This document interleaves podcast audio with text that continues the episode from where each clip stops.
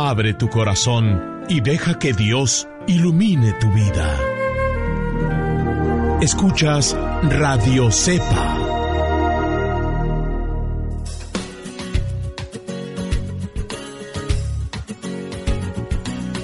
La evangelización no es un acto piadoso, sino una fuerza necesaria para la vida actual y futura de los hombres.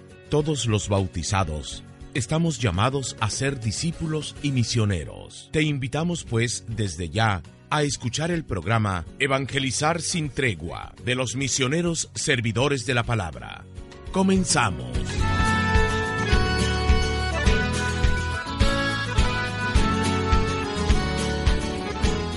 Ya estamos aquí, señoras y señores, chiquillos y chiquillas, chamacos y chamacas, muchas gracias por estarnos acompañando. Aquí quien les saluda a su servilleta, el Padre Modesto Lule. Muchas, pero muchas gracias a todos los que nos acompañan y nos siguen también en las redes sociales. Lo invito a que visite nuestra página www.modestolule.com y ahí va a encontrar todo lo que son nuestros contactos y nuestras redes sociales para así mantenernos en comunicación. Y si usted tiene alguna pregunta, duda, queja, sugerencia, reclamo, lo que sea, pues nos podamos poner en contacto y a ver si nos ponemos de acuerdo y a ver si podemos incluso realizar un programa dependiendo a la pregunta, cuestionamiento que usted nos pueda hacer. Mire, Resulta que he recibido varias preguntas y también me han invitado a dar temas de preparación para padrinos. Padrinos de primera comunión, padrinos de la confirmación y padrinos de bautizo. Y pareciera ser que hay mucho desconocimiento. Quizá usted que nos está escuchando dice, yo ya me sé todo eso, no hay problema conmigo, yo me sé todo lo que se necesita y lo que no debo de hacer. Bueno, qué bien por usted, pero hay muchas personas, hay muchas personas que tienen gran ignorancia, tienen gran ignorancia respecto a este tema de lo que son los padrinos. Así que el día de hoy vamos a hablar sobre los padrinos, lo que vendría a ser como esos requisitos o esas cualidades principales también de un padrino.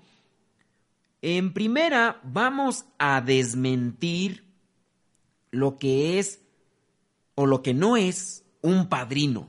Sí, vamos a comenzar por desmentir lo que no son los padrinos. Mire, muchas de las veces se llega a decir que un padrino es aquella persona que te paga quizá o te compra algo que necesitas para, para alguna, alguno de los sacramentos. O no necesariamente alguno de los sacramentos. Puede ser para la fiesta que vas a hacer por recibir el sacramento. En ocasiones sí se necesita algunas cosas para el sacramento, pero desgraciadamente muchas de las veces se le llama padrinos a los que te ayudan a comprar algo para la fiesta. No es para el sacramento, no es para el sacramento, es para la fiesta que vas a hacer. Y ahí no debemos o no podemos decirles padrinos, aunque quieran adjudicarle un título, quizá honorífico, un título eh, distinguido a esa persona que te ayuda para comprar cosas para la fiesta. Viene la fiesta de aquel momento en el que vas a recibir tu sacramento. Recibes tu sacramento y después viene la fiesta. Y se buscan padrinos, que padrino que de la comida, que padrino de la corbata, que padrino del vestido de novia, del vestido de la quinceañera, del vestido de la primera comunión, de la muchachita de la primera comunión, del trajecito si es niño, que padrino de la vela, que padrino de la Biblia, que padrino de las flores, las flores donde con las que se va a adornar lo que es la iglesia o las flores con las que se va a adornar quizá el salón. Padrino de comida, ya dije, bueno, padrino de comida, padrino de cerveza, de vino, padrino de música, padrino de salón, padrino de iglesia, padrino, dije de música, bueno, padrino de música, padrino de cohetes, si es que van a echar cohetes, padrino de, oígame usted, en ocasiones hasta padrino de calcetines. Yo espero que no salga por ahí un padrino de chones, choninos, porque hasta eso puede salir. Y entonces comenzamos a llamarle padrino a todo aquel que ayuda para la fiesta. Esto es algo equivocado. Solamente padrinos son aquellos que llegan a acompañar en el sacramento, pero no necesariamente todos los que acompañan en el sacramento. Por ejemplo, en una boda, padrino de anillo, padrino de arras, padrino de velo, padrino de lazo, padrino pues, de vestido, padrino de cojines. ¿Se sabe qué son los cojines? Las almohaditas, es un cojín, una almohada pequeña que se llega a colocar en ocasiones ahí en el reclinatorio para que no se lastimen o algo así, o para que se sienten, en fin, son cojines. Padrinos incluso de, ¿cómo le llaman a estos niños que, que van detrás? Eh, pajecitos. Padrino de pajecitos. Y, y así se buscan cantidad de personas que ayudan, estoy de acuerdo con que ayuden, pero no necesariamente pues, se tiene que tener este tipo de padrinos. Y quizá a lo mejor algunas personas van a decir, es que si no tengo ese tipo de padrinos, no hago fiesta. Bueno, ellos no son padrinos. Ellos no son padrinos. Padrinos son los que van a acompañar en el sacramento. Hablamos del padrino del el bautizo. Ya, ok. Viene el bautizo, los padrinos de bautizo. Ellos sí los que están acompañando en el sacramento. Y ahorita vamos a hacer la distinción de lo que son los padrinos. Viene el padrino de confirmación o los padrinos de confirmación. Viene el otro sacramento, la comunión. Padrino de primera comunión, de lo que es el sacramento de la Eucaristía. Ok. Otro padrino en el del matrimonio. Ya en lo que es el padrino del orden del sacramento sacerdotal, ahí ya no se necesita. Del orden sacerdotal, ya ahí no se necesita padrino, que hay algunos, que hay algunos que también caen en una situación, ay, yo no sé, vergonzosa, porque andan buscando padrinos. Yo entiendo que hay mucha alegría, hay mucha alegría porque pues se necesita eh, comprar algunas cosas. Yo entiendo que muchos dicen, yo compro eh, la casulla, yo compro el pastel y dicen los padrinos.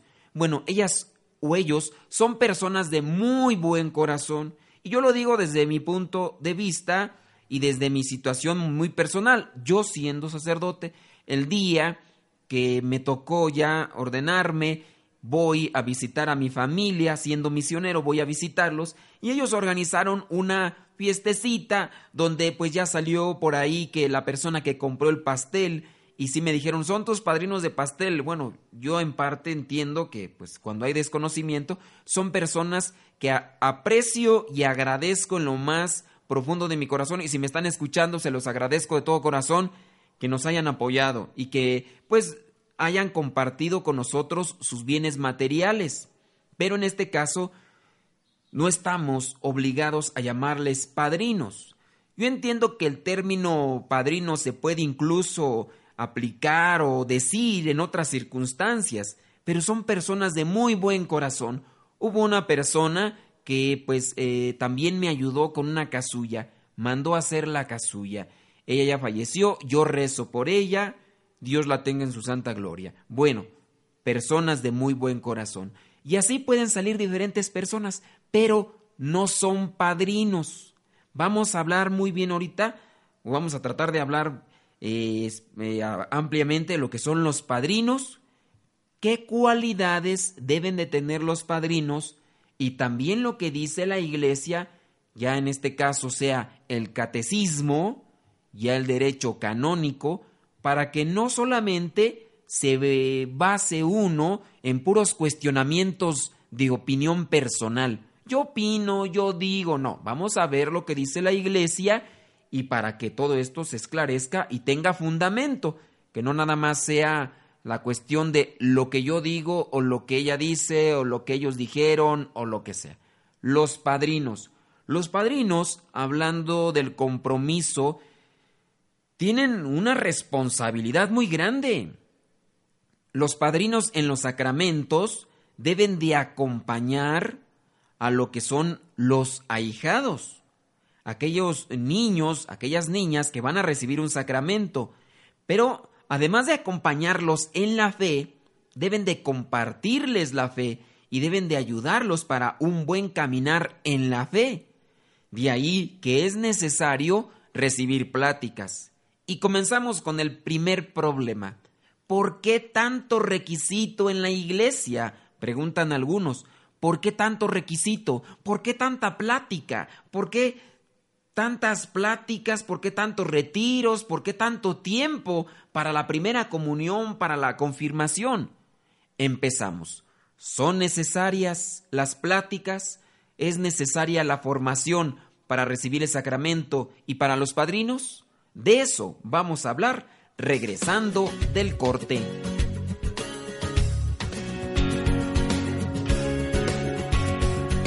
Gracias por estarnos acompañando. Aquí quien les saluda a su servilleta el Padre Modesto Lule de los misioneros servidores de la palabra. Y antes de irnos a un corte, en el bloque pasado estábamos cuestionando, o bueno, estábamos reflexionando sobre esta pregunta cuestionante que siempre se saca a relucir cuando vienen los requisitos para ser padrino, para poder eh, llevar o darle el sacramento a uno de los niños. Y viene siempre la cuestionante, ¿por qué tantos requisitos? ¿Por qué tantos requisitos? Y a veces los requisitos más fuertes para ellos son cuando el sacerdote solicita que participen de varias pláticas. Eso es fastidioso para muchos, eso es molesto para muchos. Hay personas que incluso a mí, a su servidor, eh, me han dicho que no, que ellos no quieren pláticas, ellos están convencidos de su fe, entonces no necesitan de esas pláticas y que en su caso, si es necesario dar un dinero, ellos están dispuestos a otorgar ese dinero, pero no a participar de las pláticas, de la preparación. Para ser padrino, siempre se pide esto, y hay lugares, desgraciadamente, hay lugares en los que se va a querer ofrecer todo de una manera muy superficial, muy ligera, muy vana, donde les van a decir que con una plática de media hora, con eso basta para poder participar o recibir del sacramento. Y ahí es donde va a haber mayor número de personas que van a acudir para poder recibir dicho sacramento. incluso algunos otros han dicho que por eso la gente se aleja de la Iglesia Católica, por tanto requisito. El tanto requisito es la plática o las pláticas. Tres, cuatro, cinco pláticas. Y por eso es fastidioso para algunos piensan que participar de una plática es perder el tiempo, es derrochar el tiempo, es no hacer nada productivo o no recibir nada de provecho. Eso es lo malo, pensar, pensar que por estar participando o recibiendo esa plática no se va a utilizar en nada. Sin duda la soberbia viene a ser el principal motivo por, los, por el cual las personas comienzan a criticar, a juzgar, a señalar y a ponerse de contreras, es decir, no estar de acuerdo. Pero si lo miramos con lo que es el paso de los tiempos, nos damos cuenta que sí hay un provecho cuando se sabe recibir, cuando se abre el corazón, cuando se dispone a vivir lo que son esas pláticas. Mire, los que me están escuchando, si pasan ya de los 30 años, yo no sé antes, yo no sé antes, yo no sé ahora, en la actualidad ya viene a cambiar un poco, pero los que somos de más de 30 años recibimos una formación muy superficial. Te aprendías el Padre Nuestro, el Ave María, el credo, los mandamientos y estabas preparado para recibir lo que es el sacramento de la primera comunión, la Eucaristía, la, confesión. Y lamentablemente muchos quedamos con, con esa formación muy, uh, muy, pobre, muy pobre. Y ahora en la actualidad muchos contemporáneos no tienen los elementos necesarios para luchar en la vida. Y usted va a decir, ¿y qué tiene que ver? ¿Qué tiene que ver la plática que nos daban en el catecismo para luchar en la vida? Si para luchar en la vida se necesitan ganas. Bueno, se necesitan ganas. ¿Y de dónde vas a sacar esas ganas? Pues voy a sacar esas ganas de tomarme muchos, muchas bebidas energéticas. Esas ganas no se van a sacar de ahí. Solamente te van a drogar un rato y, y vas a quizá funcionar un rato. Las ganas se sacan cuando uno está conectado con Dios, cuando uno tiene un motivo por el cual vivir. Mamás que tienen que hacer cantidad de cosas y están luchando en la vida, pero porque tienen un motivo, un motivo que las impulsa a entregarse a sus hijos, a entregarse a su esposo. Véalo con sus cercanos. Dígame, ¿a poco no es la mamá más entrona, más eh, pues más entregada. No es la más, más luchona, aquella que tiene siempre puesta su fe en Dios. ¿No es aquella mamá más entrona, más luchona? Vemos esas mamás que tienen que, no sé, entregarse al esposo, entregarse a los hijos, luchar con un trabajo, llegar a arreglar la casa, levantarse a pesar de que están enfermas. Y uno dice, ¿de dónde sacan fuerzas? Y esas mamás, ¿a poco no son las que ponen más su confianza en Dios? Y en muchas de las veces se escucha el nombre de Dios, nombre primeramente Dios, y vamos a echarle ganas y Diosito por delante. Y esas mamás son las más luchonas, las más entregadas. Pero vemos el caso de los hombres, de los varones, por no tener un acercamiento a Dios, un pues una experiencia con Dios, apenas llega a tener uno un problema y el varón, por sentirse decaído, deprimido, eh, aplastado por los problemas, ¿qué es lo primero que busca? ¿Qué es lo primero que expresa? ¿Qué es lo primero que hace?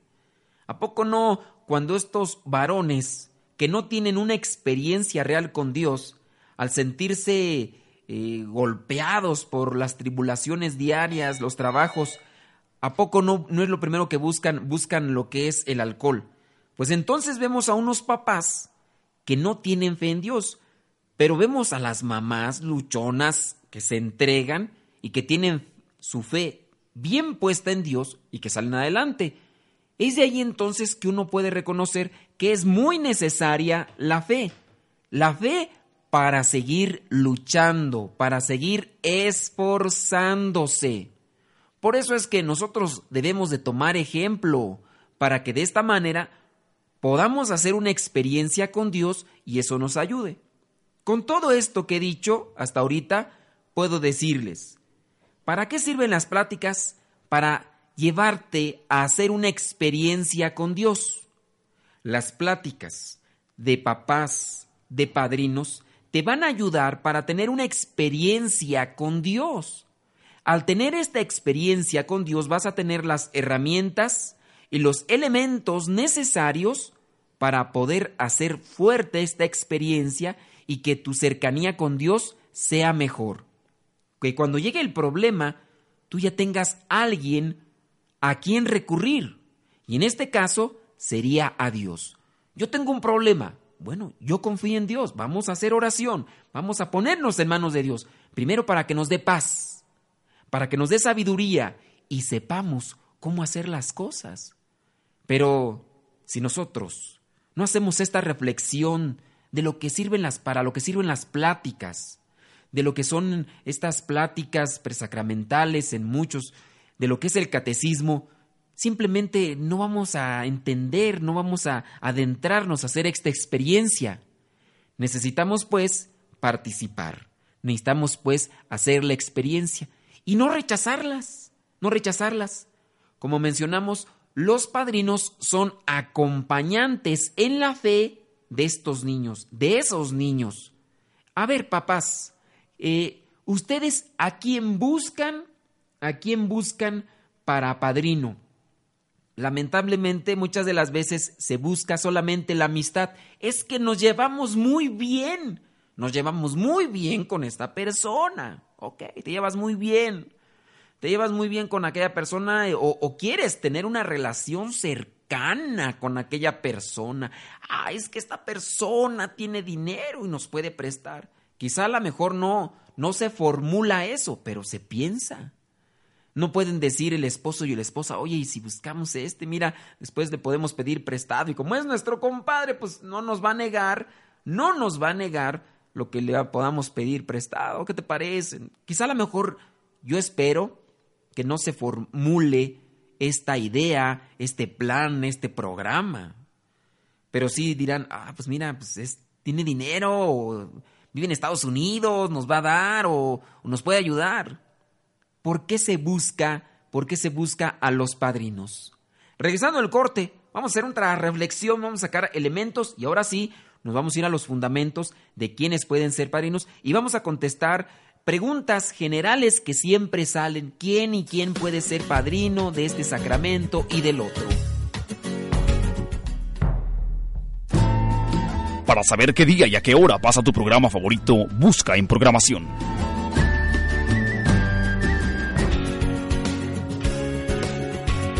Muchas gracias por estarnos acompañando y bueno, estamos viendo este tema de los padrinos. Y ahora sí vámonos con los fundamentos de lo que son los padrinos o de lo que habla la iglesia sobre los padrinos. Fundamento, no, ya no es mi opinión, ya no, no. Vámonos ahora sí lo que dice la iglesia. Vámonos a ver lo que dice el derecho canónico, pero antes de eso me gustaría referir lo que es la etimología de padrino para que también se comprenda esto. Padrino viene del latín vulgar patrinus, patri de pater, es decir, papá o padre, y inus de procedencia. Entonces, el significado de padrino podemos referirlo a una persona que representa a otra que recibe algún beneficio o en este caso recibe algo de esa persona. Entonces el padrino viene a fungir como representante del papá en el sentido de recibe algo como si fuera su padre, como si fuera su padre, padrino. Por eso el término dentro de los sacramentos es muy eh, claro y, al mismo tiempo muy justificable. Si tú tienes un padrino en el bautismo, quiere decir que él te va a educar en la fe como si fuera tu papá. E incluso debe de ayudarte con consejos. Si es tu padrino de confirmación, te debe de acompañar también en la fe, como si fuera tu papá. Y en su caso, en su caso, si tu papá llega a morir, el padrino tenía te tiene que realmente tomar ese papel como papá y, en este caso, eh, ayudarte a tener ese acercamiento a Dios. En lo que es el derecho canónico, solamente habla de padrino en tres de los sacramentos, en tres. ¿Y esto qué quiere decir? Que de ahí para allá, pues se pueden tener padrinos que te acompañen en los sacramentos, pero el derecho canónico solamente refiere a lo que es el bautismo, la confirmación y la Eucaristía, solamente. Y la función propia del padrino la encontramos en el canon 872. Para quien pregunte qué es el derecho canónico, bueno, pues son estas normas que rigen a la iglesia. Tenemos lo que es el catecismo, sí, pero tenemos aquellas normas que nos dicen qué se puede y qué no se puede. Ese es el derecho canónico y en el número 872 menciona cuál es la función propia del padrino, indicando que esa es una función de asistencia en la iniciación cristiana del adulto que se bautiza. En el caso que sea un niño quien recibe el bautismo, tiene la función de presentarlo juntamente con sus padres y procurar que después lleve una vida cristiana congruente, es decir, que viva lo que está profesando. Ahora, ser padrino o madrina no es algo sencillo, como lo hemos estado ya diciendo, y quien busque solamente a una persona para eh, nada más como amistad, pues comete un error. Debe de buscar a una persona que viva los sacramentos. Ahora, vámonos en el canon 874. Vamos al canon 874, donde presenta las condiciones necesarias para que una persona sea admitida como padrino o madrina. Recuerde que solamente estamos hablando de lo que son los sacramentos de iniciación, bautismo, confirmación y primera comunión. El 874 dice sobre las condiciones necesarias de un padrino. Aquí ponga mucha atención usted porque si usted dice, ¿qué necesito para ser padrino o madrina? Bueno, aparte de lo que son los requisitos que presenta la parroquia, usted debe tener en cuenta lo que son los requisitos o los, los que son las condiciones que presentan el derecho canónico. Y en el número 874 presenta, primero, que haya sido elegido por quien va a bautizarse, en el caso de que sea una persona ya grande. O, en este caso, que sea elegido por los papás, los papás del niño, los cuales tienen obligación de hacer que sus hijos sean bautizados. ¿Ok? Punto número dos, que el padrino tenga edad suficiente. No puede buscarse, ay, el niño, no. No, que tenga edad suficiente. Y el código dispone que sea de 16 años, pero permite que el obispo diocesano establezca otra edad, si así lo permite. Tendría en este caso, si usted tiene dudas de sobre lo que es la edad, ir a la oficina de ahí de la catedral y preguntar sobre qué es lo que ha dispuesto en este caso el obispo, o si no el mismo párroco, el sacerdote, le puede decir cuál es la edad que ha dispuesto en este caso el obispo diocesano. Asimismo, el obispo faculta al párroco o ministro para que, por justa causa, pueda admitir una excepción. Puede ser que el obispo diga, mira, por ah, situación X, pues acepta de esta edad a esta edad. Puede ser. Punto número tres. El padrino tiene que ser católico. Tiene que ser cristiano católico. Estar confirmado y haber recibido la primera comunión. Entonces, en este caso, estamos hablando de una persona ya de más de 16 años, ¿no? Por eso, entonces, si usted quiere invitar a alguien, no solamente lo busque por amistad, sino que tenga ya incluso estos principios. Entonces, debe ser cristiano católico, un padrino, estar confirmado y haber recibido la primera comunión. En algunos casos me preguntan, padre, ¿puede ser padrino de velación alguien que no está casado por la iglesia, pero está viviendo en unión libre, pues simplemente no puede. ¿Cómo va a poder acompañar una persona que está viviendo en unión libre alguien que se va a casar por la iglesia? ¿Qué ejemplo o qué testimonio le va a dar? Tiene que ser una persona que está viviendo realmente el sacramento. Hay personas que no se casan porque yo, desde mi punto de vista, puedo decir, no creen realmente en Dios. No creen. Hay personas que no se pueden casar porque están en su segundo matrimonio y pues no, no se pueden casar. Pero hay personas que pudiendo casarse, no se casan. Entonces, yo digo, esta persona realmente no cree en el sacramento. ¿Cómo es posible entonces que esta persona va a padrinar, va a acompañar a unos que sí creen en el sacramento? ¿Qué consejos le va a presentar? ¿Por qué no se quiere casar? En ocasiones son pretextos, ¿no? Dicen, no me quiero casar porque no tengo para la boda. Pero es que ellos se preocupan más por la fiesta que quieren realizar después de casarse. Se preocupan más por la comida, por el baile, por la música, por todo ese tipo de cosas, menos por una buena preparación para el sacramento. Entonces ellos no pueden ser padrinos de velación, que es el padrino más importante, ¿no? De hecho es el, el padrino único en el matrimonio. En el sacramento del matrimonio, como mencionamos al inicio, que vienen padrinos que de zapatillas, que de calcetines, que de corbata, que de anillos, que de arras. Bueno, son personas que ofrecen un donativo, que ofrecen un, un regalo a las personas. Pero la función principal de padrino en un matrimonio viene a ser de velación. Y por lo tanto, pues debe estar casado por la iglesia. Punto número cuatro.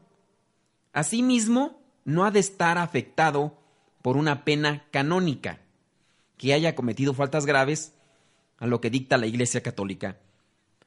Este quizá podría ser un punto en el que las personas no van a encontrar mucho problema, a excepción de por ahí que se encuentre alguien. En este caso, quien puede recibir una pena canónica es quien haya cometido una falta grave, no sé, aborto, es un caso de excomunión, ¿no?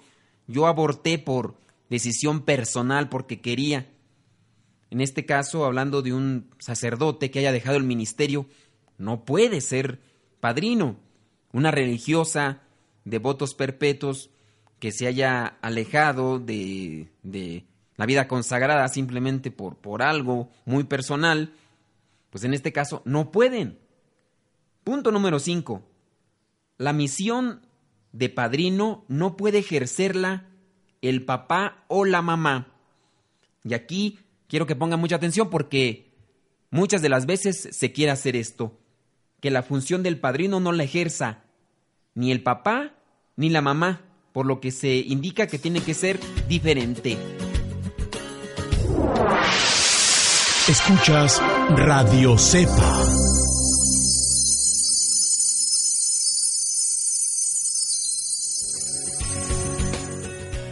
Bueno, pues ya estamos de regreso. Muchas gracias por estarnos acompañando. Estamos viendo el tema, estamos reflexionando el tema de los matrimonios. No esperen que en realidad en base a este programa, al tema de este programa, el día de hoy ya queden eh, contestadas todas las inquietudes, preguntas y todo lo que podría ser para ayudar a aquellos que quieren ser padrinos o les invitaron a ser padrinos. Yo espero que no lo tomen así. Habrá personas que incluso puedan pensar, no, pues yo no necesito de pláticas, yo ya escuché el programa, yo ya lo tengo ahí, yo ya no necesito. No, necesitan recibir sus pláticas porque los temas que se dan son a profundidad respecto al sacramento. Si se va a recibir el sacramento de la primera comunión, bueno, la Eucaristía, se va a hablar sobre el sacramento. ¿Qué es? ¿Para qué es? Eh, ¿De qué manera nos ayuda? Si es del bautizo, pues también si es de lo que es la confirmación, se va a hablar respecto a ese sacramento. Si se ignora, pues muy bien pueden servir las pláticas para tener un conocimiento más pleno de ese sacramento. Pero ahora vamos a tratar de consultar algunas preguntas generales que siempre rondan en torno a lo que sería, bueno, eso es redundar, ¿verdad? Rondan respecto, bueno, más bien, son las preguntas en torno a los padrinos. Y la pregunta que me han hecho es, ¿deben ser los mismos padrinos en todos los sacramentos? Es decir, bautizo, confirmación, primera comunión y matrimonio, no deben. Eh, muchas de las veces se piensa que es una obligación. No, no es una obligación, pero creo que en recomendación sería muy bonito y muy eh, justo que aquel que es padrino de bautizo llegue a acompañar a lo que es al ahijado, a la en el sacramento y lo lleve a lo que es la confirmación y después la primera comunión. De manera que tenga un proceso. Esto si es realmente un padrino comprometido. Pero no es obligación. No es obligación. Segunda pregunta. Son dos o un padrino los que se pueden utilizar para el bautizo. Bueno, en el caso de lo que son los padrinos, puede ser uno o pueden ser dos. En este caso, si son dos, que sea el matrimonio y que estén casados por la iglesia. Si hablamos del soltero, de uno, puede ser en el bautizo uno solo, bueno, soltero, pero que sea cristiano católico que sea cristiano católico. Entonces puede ser uno o pueden ser los dos. Pero en el caso de los dos, que estén casados por la iglesia, y si es uno, que sea cristiano católico, que crea y que lleve a la práctica pues, lo que es la vida sacramental para que realmente pueda ayudar al niño o a la niña en este caminar. Eh, me hacen una pregunta, ¿se puede admitir un suplente en el sacramento? Quizá esta pregunta la han hecho por la cuestión que en ocasiones ya está el compromiso. El bautizo se va a hacer el día tal a la hora tal. Y de repente, ese día, ese día, por algo no pudo llegar quien se comprometió a ser padrino.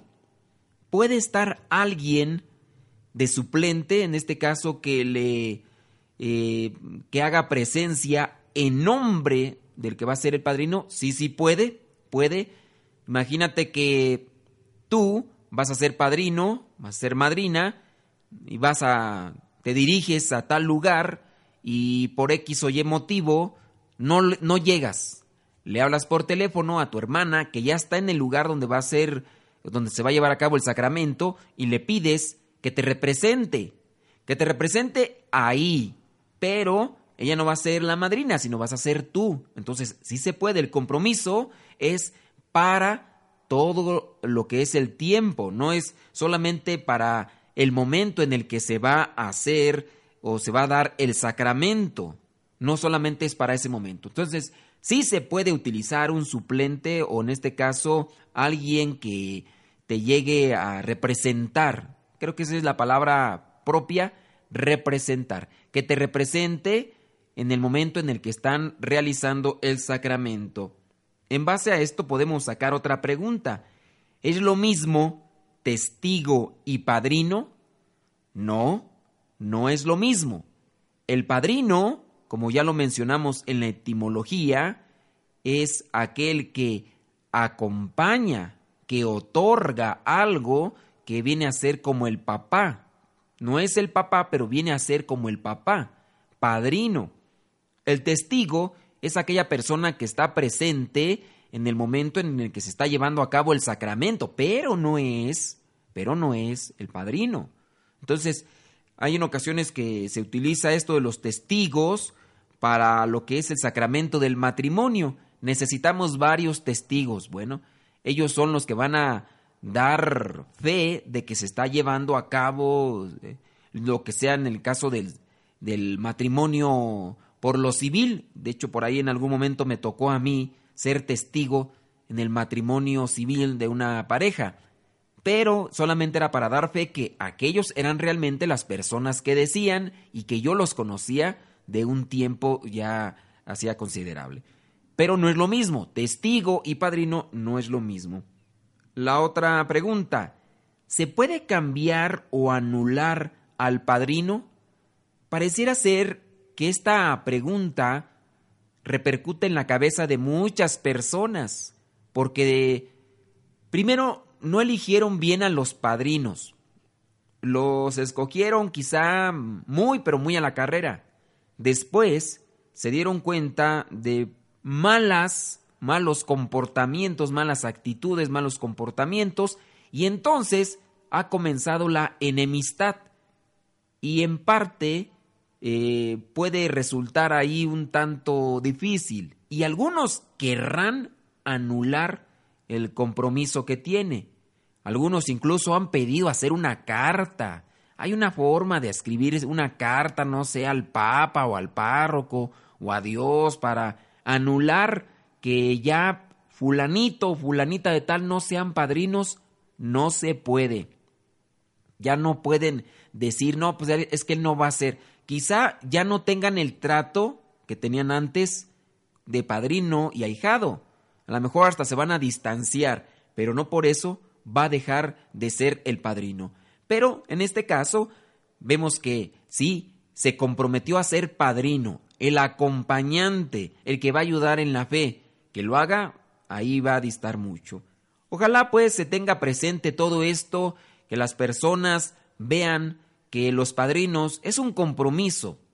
Hay personas que se dedican a ser padrinos de muchos porque pues en ocasiones es como que algo agradable ver que esa persona da buenos regalos, que sí ayuda y se les pide muchas veces que sean padrinos de esto, del otro y aquello. No hay un impedimento para decir cuántas veces puede ser padrino, pueden ser las veces que quieran. Creo que ante todo debe de responder y de ayudar en todo lo que le piden y si puede ayudar a todas las personas que le piden que sea el padrino de estos niños o en este caso de las personas adultas que se casan, bueno, pero que realmente cumpla con su compromiso. Es un compromiso, es una responsabilidad con ellos, con ellos mismos, con los ahijados y con Dios. Yo me comprometo a vivir mi fe, a compartirla con los demás, a ayudarles y también a aconsejarles para que en ciertos momentos de aridez, de pruebas, se pueda seguir adelante. Pues estamos ahí en contacto. Si usted tiene también preguntas, dudas, quejas, sugerencias, reclamos, comentarios, lo puede hacer en nuestras redes sociales o lo puede hacer a través del correo electrónico. Yo lo invito a que pase a nuestra página www.modestolule.com modestolule.com Ahí va a encontrar nuestro correo electrónico, va a encontrar también lo que son nuestras redes sociales, el Facebook, el Twitter, el Instagram. También va a encontrar artículos, podcasts, la dirección también para escuchar otros programas que tenemos. Entonces lo invitamos y ahí seguimos en contacto. Cualquier comentario, pues lo vamos a esperar. Y también preguntas, si quieren que desarrollemos un tema que a ustedes les guste, bueno, pues también podemos hacer esto posible y en base a esas preguntas que ustedes nos hacen llegar ahí a nuestro correo electrónico o a las redes sociales. Recuerden www.modestolule.com. Que Dios le bendiga, pórtese bien, nos escuchamos en la próxima. Se despide el Padre Modesto Lule de los misioneros servidores de la palabra. Nos escuchamos en la próxima. Por ahora, el tiempo se ha agotado, pero te esperamos en la próxima en el programa Evangelizar sin tregua. Misionero del Padre, que enviaste a tu iglesia naciente.